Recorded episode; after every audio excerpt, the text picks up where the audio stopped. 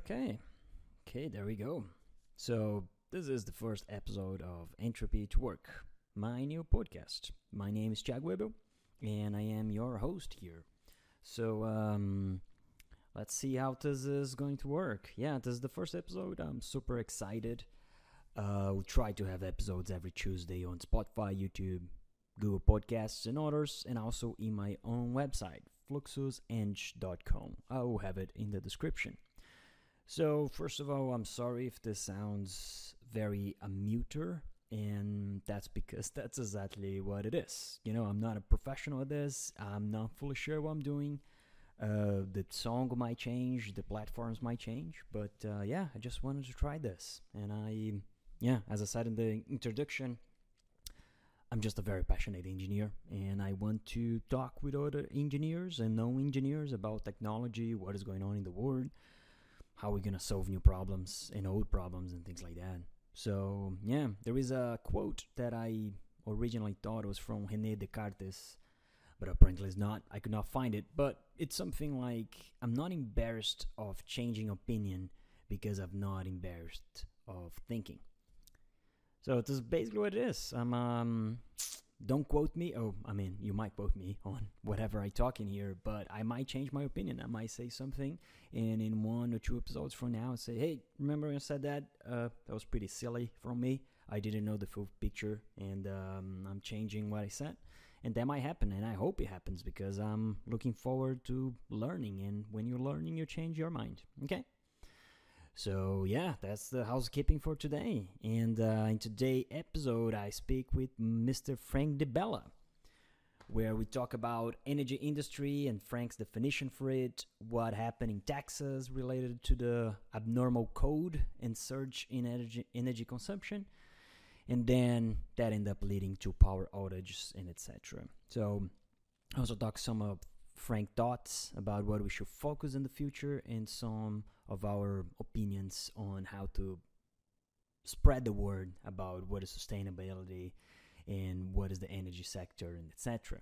So Frank DiBella has worked on a variety of energy related projects, both for private companies and DOE projects.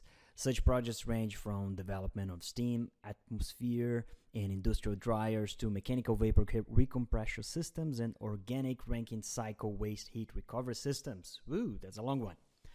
In 2000, Frank left the industry to teach full time at the Northeastern University Engineering Technology Department, receiving university wide teaching award in 2002 and becoming the director of ET in 2005.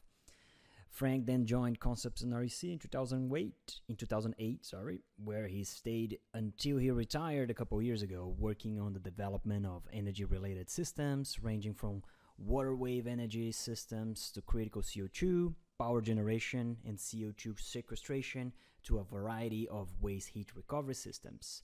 Frank continues to teach, and he's currently a senior adjunct instructor at Boston University as you guys will hear, is always a pleasure to talk to Frank. He is super down to earth, very smart guy, super fun guy, very creative, and uh, yeah, it's always a pleasure to talk to him. I feel in our talk we barely scratched the surface. There is so many other topics that I would like to speak to Frank and get his thoughts on this and get his experience in other projects that he worked on. But uh, that's where we stand today, and I guess this was a our first episode and I was really excited and I'm very happy with the result. So this is it. Thank you for being here. I hope you enjoy it. And uh, now I bring you Frank DiBella.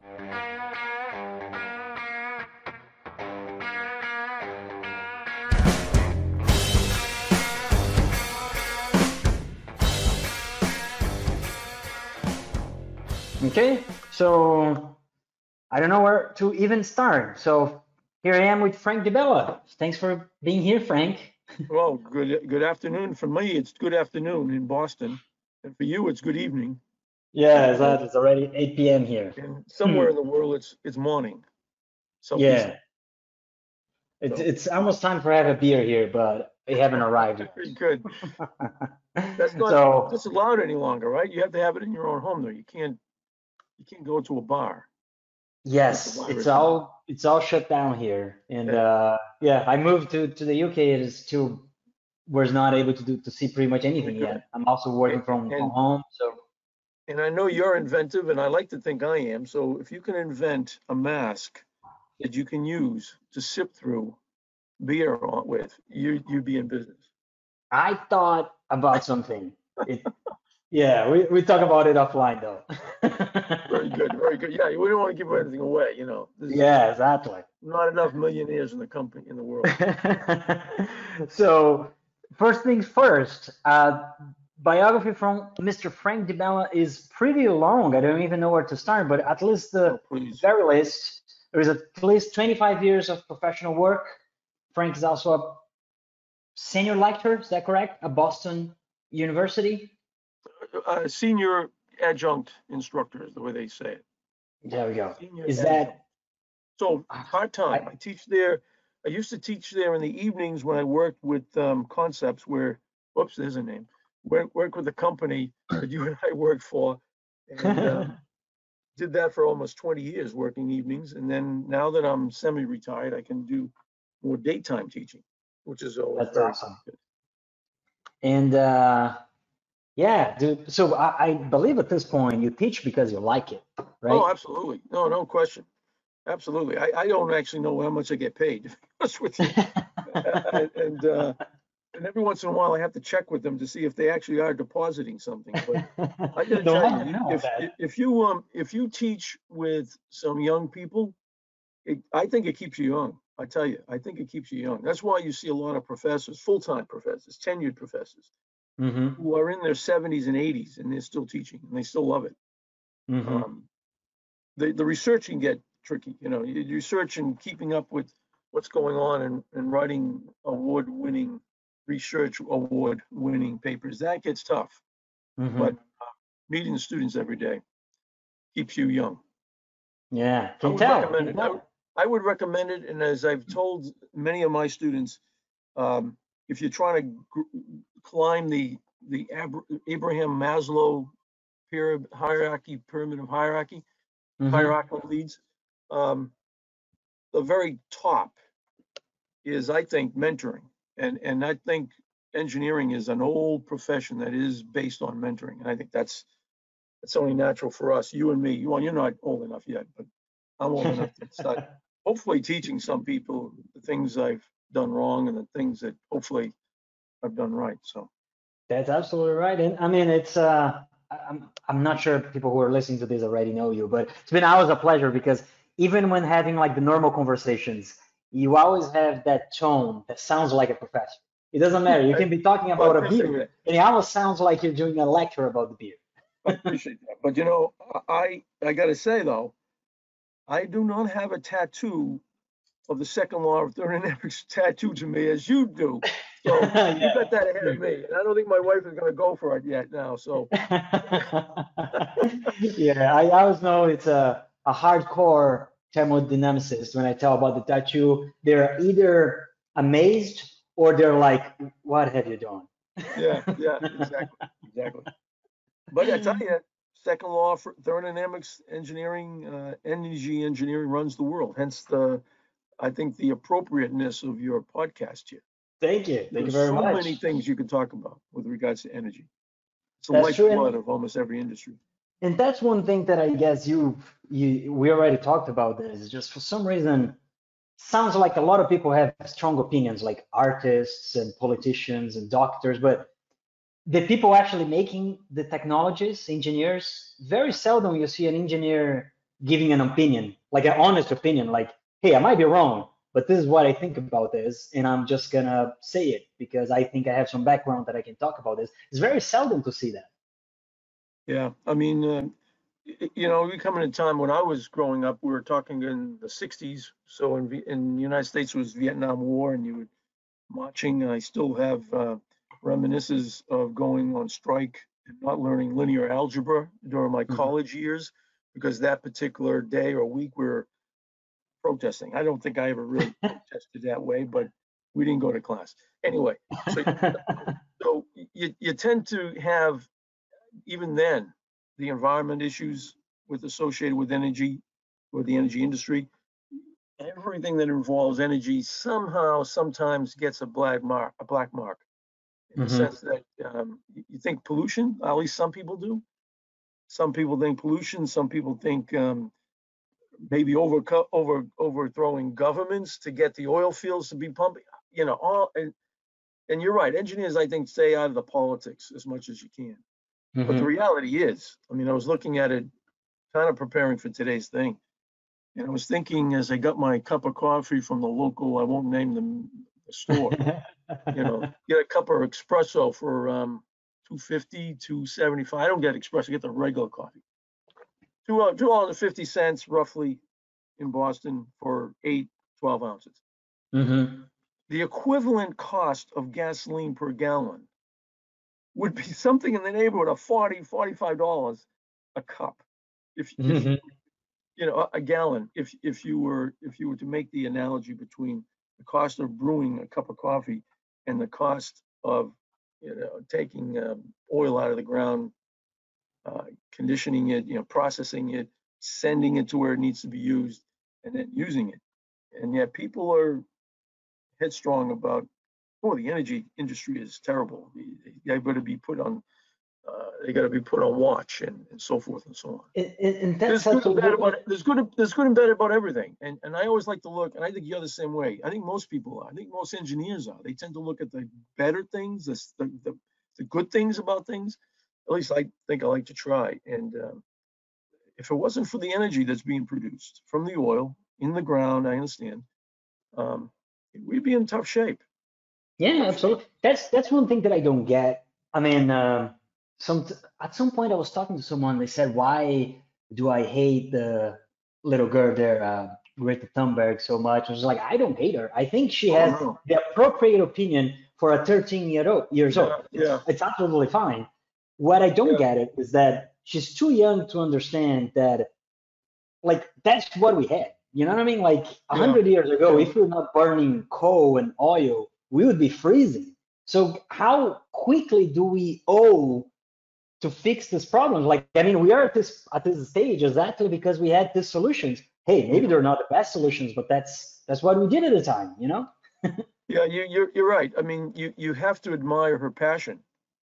But at the same time, um, I mean, I remember when I was 13, I didn't have the passion for stuff like this. Well, maybe for the space program, because that's when it was going on in the 60s. Oh yeah, But, but um, you have to admire her passion, but at the same time, I'd like to have seen or be able to, someone have, be able to say, let's listen to the other side of the story. There's no question, absolutely no question in my mind, and I think in most engineers' minds, the renewable energy has some part to play in the whole energy industry. Absolutely. And- Absolutely. and I, can't imagine an engineer saying, well, screw the environment. We need, we have needs now and the environment won't be cleaned up for 50, 60, 100 years. Let's not worry about it now. I don't think anybody is saying that.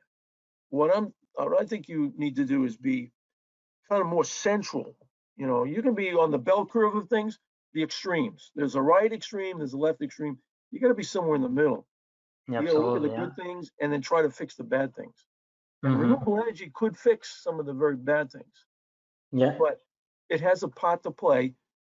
But I don't think it's ever going to be the whole machine. Yeah. I don't think it's going to be the whole system, the entire system. Same. Like I maybe one day, but like I don't. I, and maybe I'm just being too pessimistic, but I cannot see that in the last, the next like hundred years, honestly. Yeah, well, I, th- I think you're right. I mean, when I say, okay, so now we got to be careful. Say, You'll never, you can't ever say never. Yeah. In our What life, if we find out fusion, Yeah. right? If we find out fusion, that's, that's that'll be fine. in our lifetimes, okay, but in 500 years from now, a thousand years from now, um, maybe there will be a evolution of uh, discovery of some enormously powerful and somewhat infinite um, energy source. When I Mhm. was growing up, again, going back to when I was growing up in the 60s and 70s, you would see people who were at the shopping centers handing out pa- pamphlets. And those pamphlets would say, if the government could spend X amounts of dollars, then fusion would be developed in 20 years. I got to tell you, that's 45 to 50 years ago. The only fusion I see going on right now is the one where the sun is is it's almost 3:30 here. The sun is um is, is ready to come, uh, you know, down sunset. that's the only future that's going on. But Yeah. in 500 years, maybe. Yeah, and I think that would be awesome, but it's just like, hey, it's not that easy. Not there, not there yet. So Great. So, yeah, we already started with the right foot. This is awesome. That's why I love talking to you. So, the first question that I prepared, I guess the tricky one, how do you actually define the energy industry? Because Yeah, there is so much going on and there is transportation and everything, but how you yourself, who worked a lot in the energy industry over the years, how do you define? Well, the- I, I, I think it comes down, it's a, it's a broad umbrella, it's a big umbrella. And, and you and I are energy sources for Pete's sake. I mean, that's we true. could be, we could be putting ice huts and igloos and we become our own energy, as long as we got our ham sandwiches coming in and, and pasta and, uh, and everything else, you know. Uh, we could become our own energy sources. But energy industry, I guess I'll just go back to the old reliable. It's the oil companies, it's the coal companies, it's the gas companies, it's, it's anything and everybody who's involved with energy, I think, producing it or using it. So in a very real sense, you hear the word industry, and I guess the normal person, including myself, would think of the producers. But at the same time, I think that word industry should also include um, the users. You and I are both users of it. Yeah, So the first time when anybody talks about energy industry, and I bring back the idea of a user, and they start saying about um, what do we do in the future, the first thing I think of is conservation. Energy conservation is the thing that we can all, to a person, can manipulate for ourselves. You know, we're wearing the heavy sweaters in the house, and it's, you know, it's it's outside zero degrees Celsius and 32 degrees Fahrenheit here in Boston today and that's Mhm, reason- reasonably good for this season. mhm. So industry to me, yeah, the producers, but don't forget the users.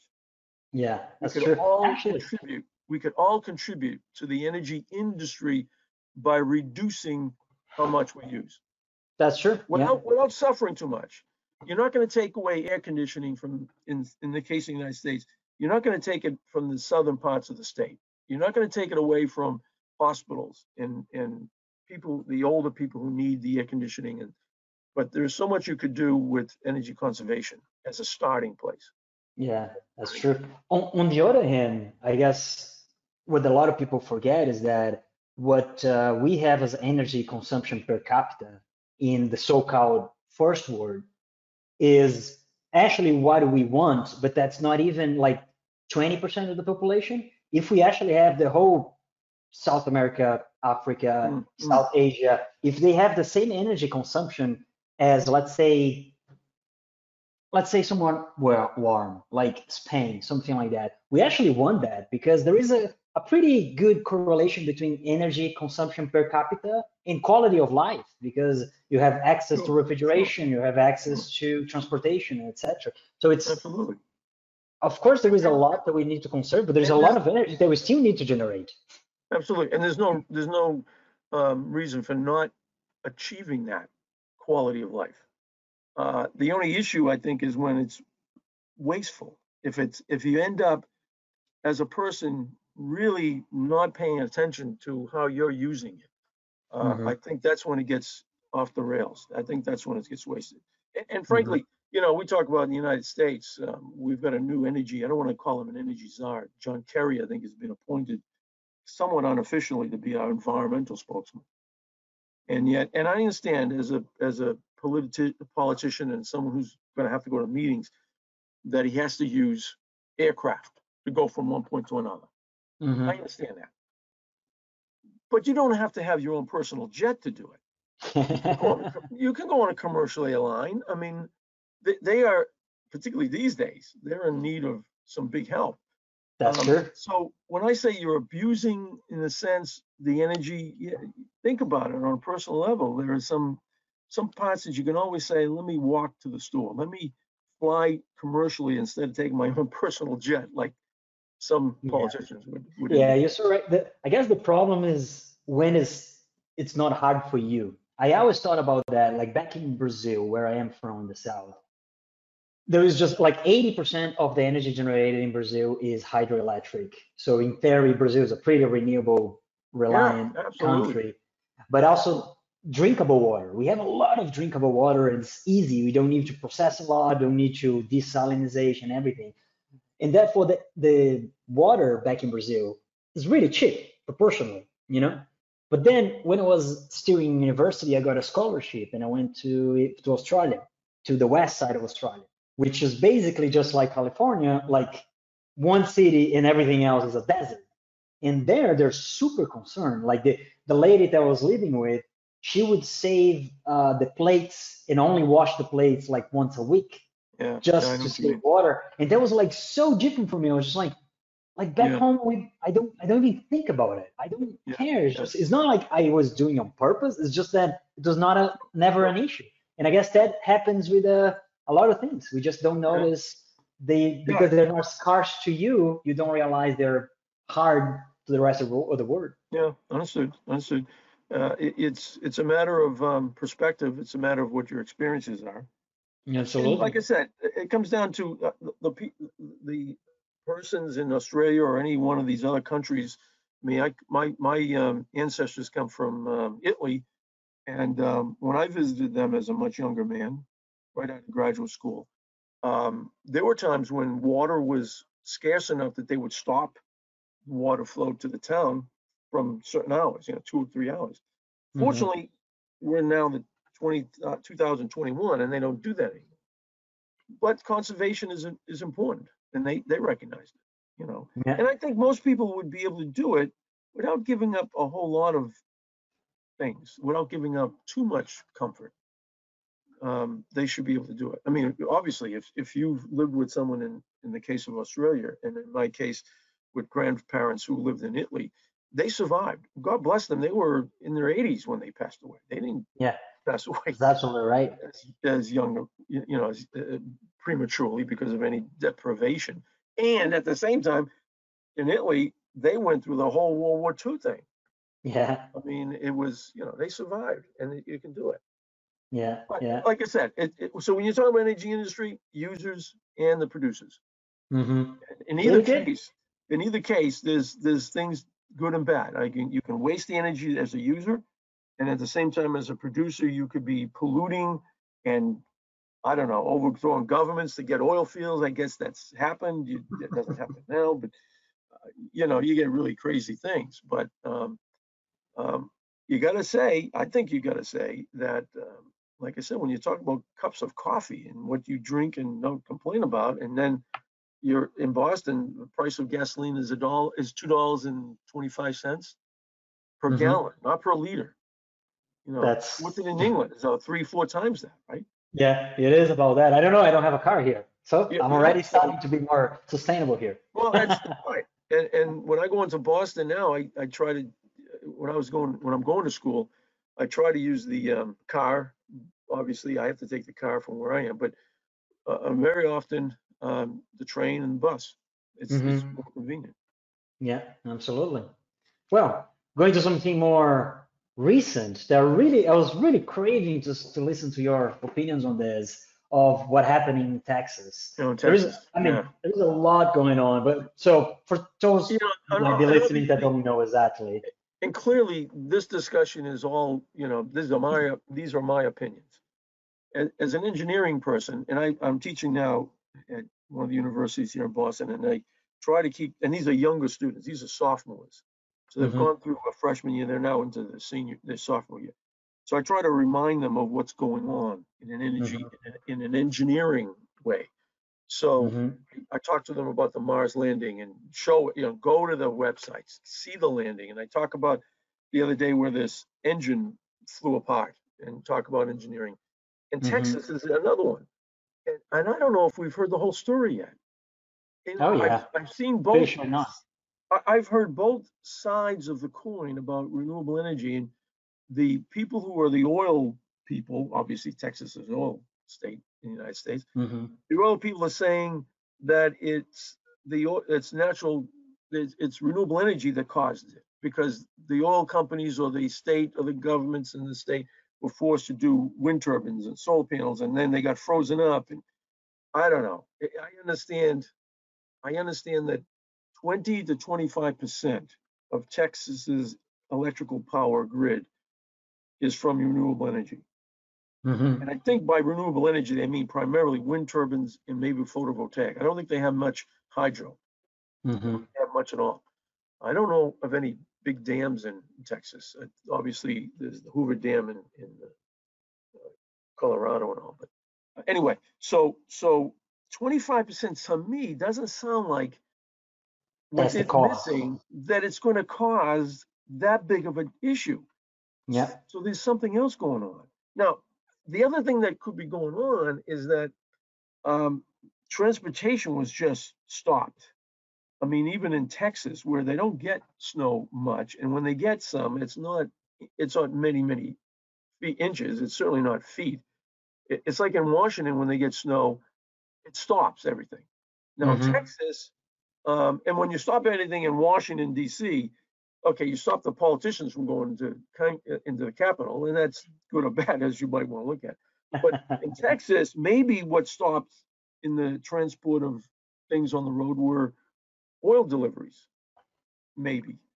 And Yeah. maybe there were other things that got stopped. And so, uh, as I understood it, some of the power facilities uh, were working with coal, and some of them are still doing oil. I, that's kind of hard for me to believe, but I thought by now most big utilities would be powered by gas, natural gas. Yeah.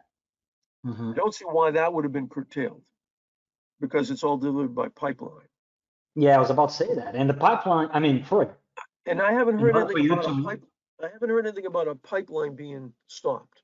Now, it's yeah, I possible. mean, It's to possible even because to, even to liquefy the gas, uh, you you you would need to be so cold. That's just impossible. Yeah, no, So- no. I, I, it's possible that when you're talking about pipeline, and you know, uh, pipeline requires these pipeline compressor stations. You need to Mhm. pump this this compressed gas around because the friction in the pipes um, lowers the pressure, and you have to keep pumping along.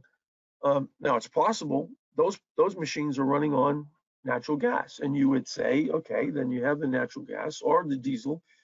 They keep running, they keep pumping. Now, if one goes down, and then it dominoes, maybe there's an issue there that has to be looked into. So I guess the bottom line for me is I don't know if I've heard the last story because I don't think there was enough renewable energy online. Personally, I don't think there was enough online to make this big a problem Yeah. um, with power outage all over the state. I also heard um, that Texas, unlike the other states, okay, um, Texas is almost about uh, almost a, a pool of electric power of its onto itself, and in a very weird way, it can isolate itself from the other utilities all over the country. The, the electric utility, Diago, when I studied it, it amazed me because it is like the largest um, energy system in the sense of um, having a having tentacles that goes everywhere. So if you wanted to generate power in Boston, in New England, in a sense, you could provide some power to parts of California. I mean, because all these networks of power utilities are all tied together. I guess Texas is one of those where they, yeah, they're tied together, but they could disconnect themselves.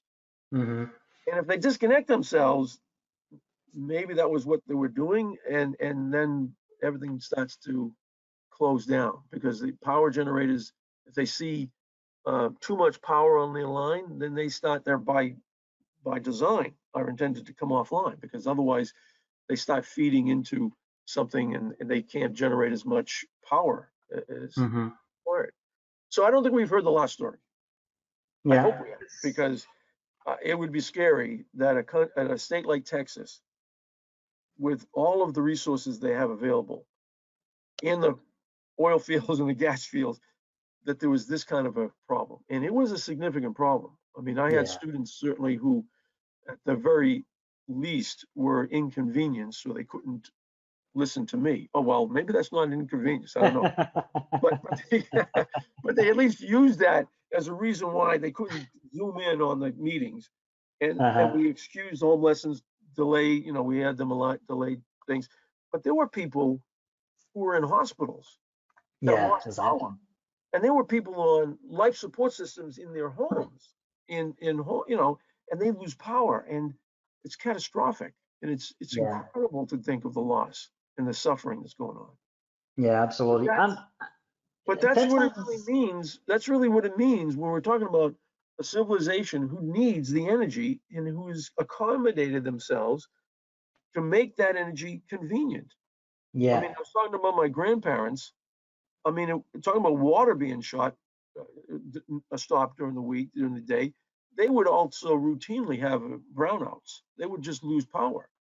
mhm, You you can't do that in the United States. At least you couldn't do it in the United States without expecting, without the owner of the company expecting phone calls. Now it's getting to be more routine brownouts. And I mhm. guess some people would attribute that to um, environmental pollution, uh, you know, these changing the climate and so forth. Um, I'm not sure how far you go with that. Yeah, But- but in line to what you said before, in like in terms of being more conscient about how you use the energy, maybe not have your own jet, but use commercial jets, etc. Isn't it that part of the of the solution as well? We have to kind of plan, and maybe that Oh, means every neighborhood, they, you know, maybe you're never going to use it, but every neighborhood should have their own diesel generators because if Yeah. everything goes down, at least the, you know, the very basic could keep running. I, th- I think you you hit on something. I'm glad you did because that's part of the story. I'm not sure if you'll ever hear the planning. hmm government, someone has to be planning. Now, admittedly, some of the util, and I, again, I don't have any affiliation whatsoever, good, bad, or ugly with utilities. This is my Mhm. personal opinion. The planning is essential, but also coming with that planning, if you're the CEO of a utility, you're thinking about the, the stockholders. And the stockholders need to get dividends and you minimize the cost of delivering the product. It's not just utility, but anybody does that. But in the case of delivering electrical power products means maybe you don't have as many transformers in the yard ready to replace the ones that have just been burned out. Or you don't have as many towers that you can quickly get to, or you- you don't have as many emergency generator sets that can be sent to a hospital and generate two, three, four megawatts of power. You don't do that because it costs money to have that hardware on the ground not operating.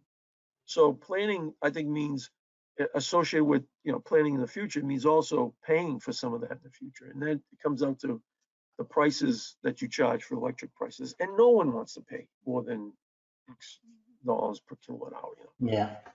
But it, it- the planning is something I think is going to come out of this, that somebody missed something. Yeah. And it can't be just one company missing something because this has a number of utilities in Texas. So we'll see, we'll see. I think Yeah. we're, I think we're getting, uh, the Texas citizens are back online. I think they're they're now recovering. There's a lot of plumbing needs, I guess, in Texas at this point. A lot of, um, a lot of, um, the, um, uh, plumbers are coming literally from all over the country, as I understand it, going down there Because all the pipes Because- burst. because of the yeah because of the burst lines i mean it's as simple as as water pipes breaking that causes a house not to come back online again Yeah. Yeah. and and it has to be fixed and Yeah. you got so many plumbers in the state of texas and you get need more of them Hmm. I- think it's equivalent to when you see hurricanes come through the south and and sometimes northeast and trees come down electric power goes out and you have workers coming from all over different states. They'll come into Mhm. New England. They do this on a regular basis because we have some severe storms here. And um, those storms usually have the effect of dropping tree limbs on power lines, which means that communities go out. And so you'll see work teams come in from, crews come in from California. Hmm. Happy to do it because they've got employment, they've got time to, to, to do this stuff. And they're happy to help out. And then when states like Texas needs the help, you got electricians and, and electrical people coming down. Now it's going to be the plumbers. It's going to be plumbers going to Texas for a while, going into motels, I think, and fixing these things because they need it. You can't be without a house that doesn't have uh, facilities, you know, yeah. That's true. toilet facilities and all, and cooking for weeks and weeks and weeks. You can't do that, particularly Yeah. now because you can't go to restaurants to get a food. Mhm. Get Yeah. food. You need to stay at home. Yeah. So it's Yeah. It's compound- definitely really, really tricky times. Really, really tricky. no, it's it's interesting times. Yeah, what, what what you mentioned about the planning is true, and is also it's something that I always notice with engineering and planning in general is that if it worked correctly, people don't actually realize the amount of work that went into it in order to be working. Like nowadays, pretty much everybody take it for granted that you just open the tap and there is water there Yeah. without yeah. realizing how many steps does it take to actually pump it to just be there conveniently for you all the time. And, and, and you know, one of the reasons that's true is, is because in the United States and Europe, you know, where there is um, uh, a lot of engineering, a lot of education, um, it, it- it's true that people don't realize it because the engineering has been done so well that there aren't, or there used not to be blackouts and brownouts. There, there used to Mhm. be, everything seems to be working. And you don't know and you don't feel the problem until it stops working. And then you Mhm. realize, wait a minute, something, something is missing. You realize there wasn't somebody planning this. And otherwise, unless something happens, you don't know that there's a problem. Yeah. Something happens. You know what Yeah, there, there was when I was still back in college. There is kind of like two hours away in my state. Still, there is one of the last coal mines in Brazil, and it's still in operation. Basically, ba- subsidized because there is a city that basically relies on the coal mining. So you know, if they stop doing on coal, like you have the second problem, that's the social problem. But anyway, I went there and it was good that I went there. I think it was in the, my second year of engineering. And then one of the engineers who was responsible for that shift was talking. And then only then I realized that someone is always there in order, like all, the whole region was basically come, the electricity would be coming from there. And basically came to the realization, in order for me to have electricity right now, there is someone in that room that I was Yeah. always taking care of that turbine. Always. Yeah. Always. Yeah, And it was like, this is amazing. Actually, every time you go anywhere, and now I, I cannot stop thinking of that. And I always, you know, when I turn it on the line, it's like, huh, I wonder where this is coming from. Who, who is taking care of the turbine here? You know, I, I think that's a good point. I think we all need to be a little bit more aware of some of the things that people do to help us do what we do. I mean, I'm Yeah. always appreciative of farming, of farmers, and uh, That's true. I, and teachers certainly not because I am one now, but also because I grew up and we all went to school. But farming to me uh, is like essential.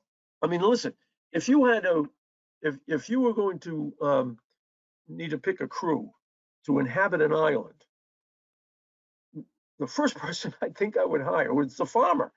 Yeah, I say, absolutely. I gotta know that tomorrow I'm gonna eat tomorrow, you know.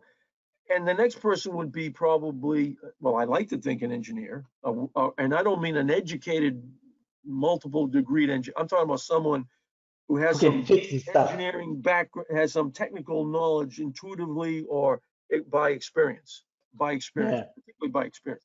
You'd bring those people. Yeah, uh, absolutely. Who's the last person you'd bring?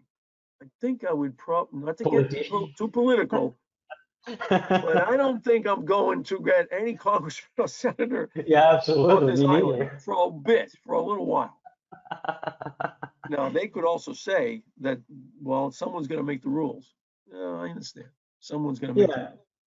Well, depends. It's funny you So said that because I, So I think, I- so I think I get a farmer who is also a good manager, and I think that almost is, uh, uh, that, that almost goes together. I can't Yeah, imagine a farmer who's not a good business person. Yeah, absolutely. I, I was actually coincidentally just yesterday. I was, I, I think I never realized how much Alexander the Great was as a person. Of course, I always in history I learned about you know the huge empire, but I was listening for some stuff that is written about him that he has been like a a soldier his whole, life. He was, and that's why people loved him so much. Like he was still one of the big emperors. But some nights it's just like, no, t- tonight is my shift. You go to sleep. I'm gonna, and Yeah. that's why people respected him because he never, he never tell, told anyone to do something that he would not do himself. Yeah, true. Those always are the better leader, leaders. Yeah, always- Exactly. It's But not like again- I, I am above this. Never. But then again, you gotta be careful, Thiago, because he died, I think, when he was only thirty-two or thirty-four. or 32, apparently. Yeah. Yeah. The greatest story for that, that I use in a lot of examples when I'm doing my engineering stuff with the students. Um, and, and again, I, I come from I like to come, I think I come from more practical experience versus the more um, academic. There's nothing wrong with the academic, but you got to merge the two experiences. And so sometimes I see the students, you know, finessing with the solution. And, and I say, you know, let's do what, you haven't got enough time to do this. You got to get to the essence, even an approximation of an answer. You got to do what Mr. Alexander the Great did. He had this big knot, you know, he had this big knot. And someone says, why don't you take some time to cut this knot? And he says, I ain't got the time to do that. And he just cut the knot, the Gordian knot. And that's the way you unravel it. Just get to it from experience, you know. Anyway, Yeah, that's absolutely true. yeah, well, we took a detour there. But Yeah. talking about politicians, that's one of the big questions I, I sent to you beforehand. I was curious. You know, I have- we, I think I have a great answer for you. And oh, okay, there we go. Oh, I So, so, so people, so I- uh, people know what I'm talking about. The question that I sent to Frank is if someone high in government were listening to us right now, what would you say that is like key, really, really important that we focus? And what if it is absolutely a waste of time slash a waste of focus at the moment? And the way I would respond to that, I'm glad you had that question, is the same way I responded to a similar question many, many years ago at the company we worked for, and even before that. And that is, I would love, and, and seriously, I'm going to make the suggestion to the head of the department at the university I'm teaching. Um, I would love to have a webinar, a series of webinars, where a politician either sends themselves and sits down for an hour or two, or sends an assistant. And we outline all of the renewable energy engineering. We, we had discuss renewable energy engineering, not the 10th level down below the surface. I'm talking about basics, very Mhm. basic Mhm. because unfortunately and and when if we if we could do that and if it was successful then they could answer their own question what is a waste of time you know what is the waste of their time what is the waste of the government's money what is the waste of um, uh, hot air for that matter in talking about things because right now i'm afraid unfortunately the, the politics is everywhere and sometimes to get elected he or she running for office is going to say something that is really silly and is known to be only silly by persons who are in the engineering field. And the and the citizenry believe them because good-heartedly they'd like to believe there's a solution to this energy and the climate crisis.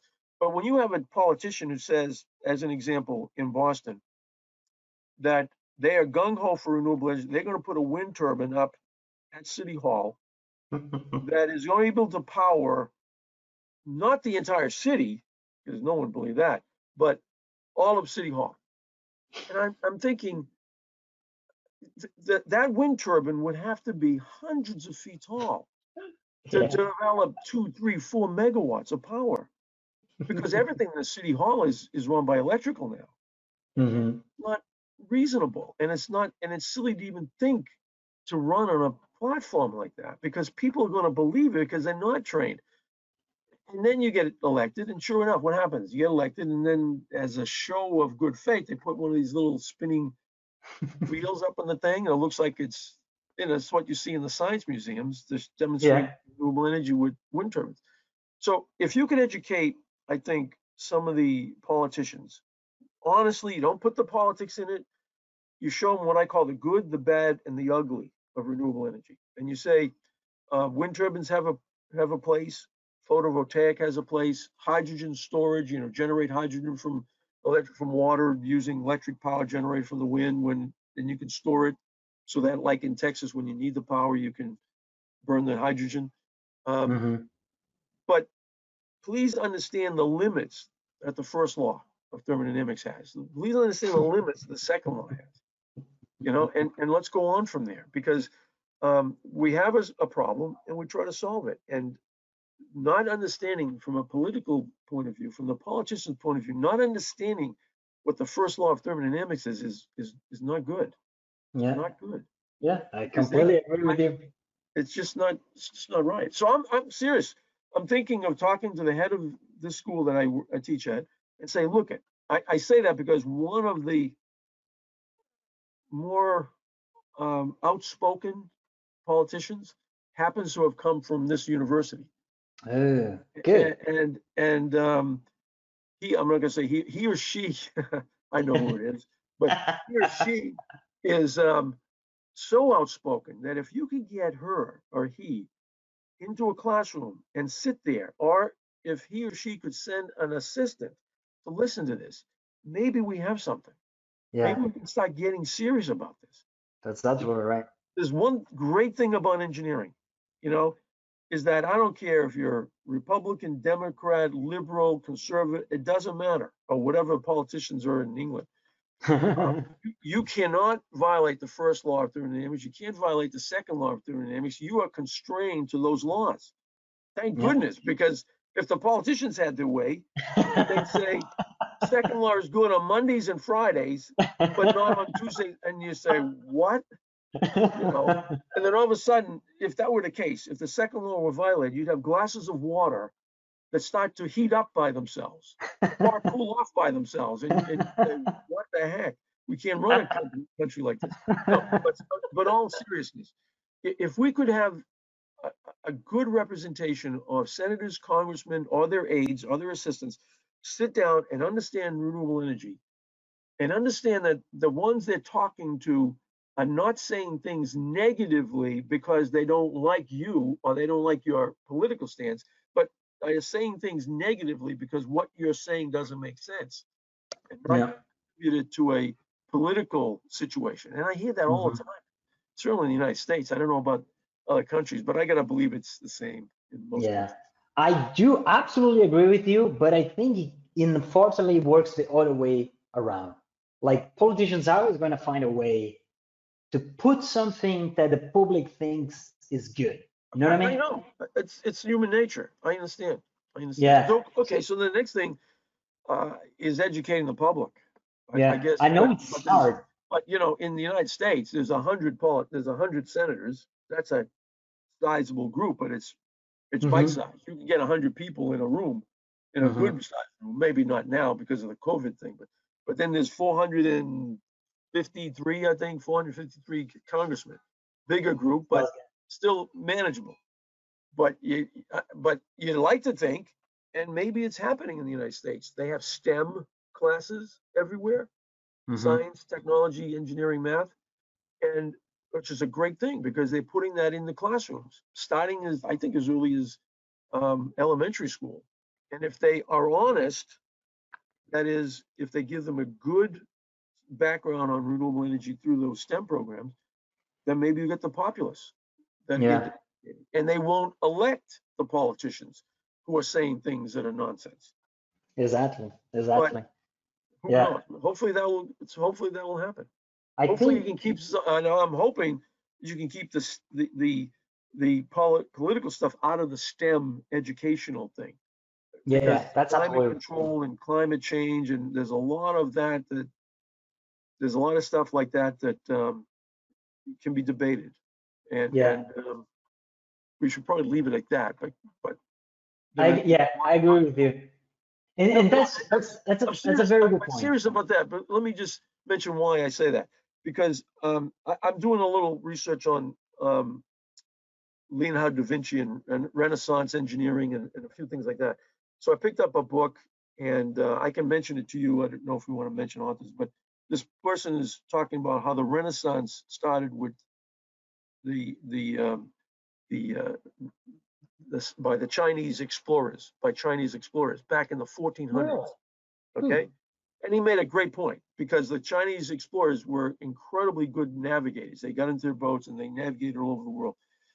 And Mhm. he claims, he claims that there's evidence from like weather, people keep the weather in Denmark that, um, or reports from people during that time period, that a a armada of Chinese vessels went through the North Pole, okay, and landed in North America. They were trying to make a case that North America was discovered by the Chinese. Okay. So, so you say, so you say, um, well, how the heck does a wooden boat go through the North Pole with all the ice and the floats and, and they puts a, he puts a little footnote in the bottom of the paragraph, uh, and he says footnote. There's an observation data from Denmark, so and so weather report saying that during the 1400s there was three or four major periods during the century when they were warming, such that the ice in the North Pole was melted.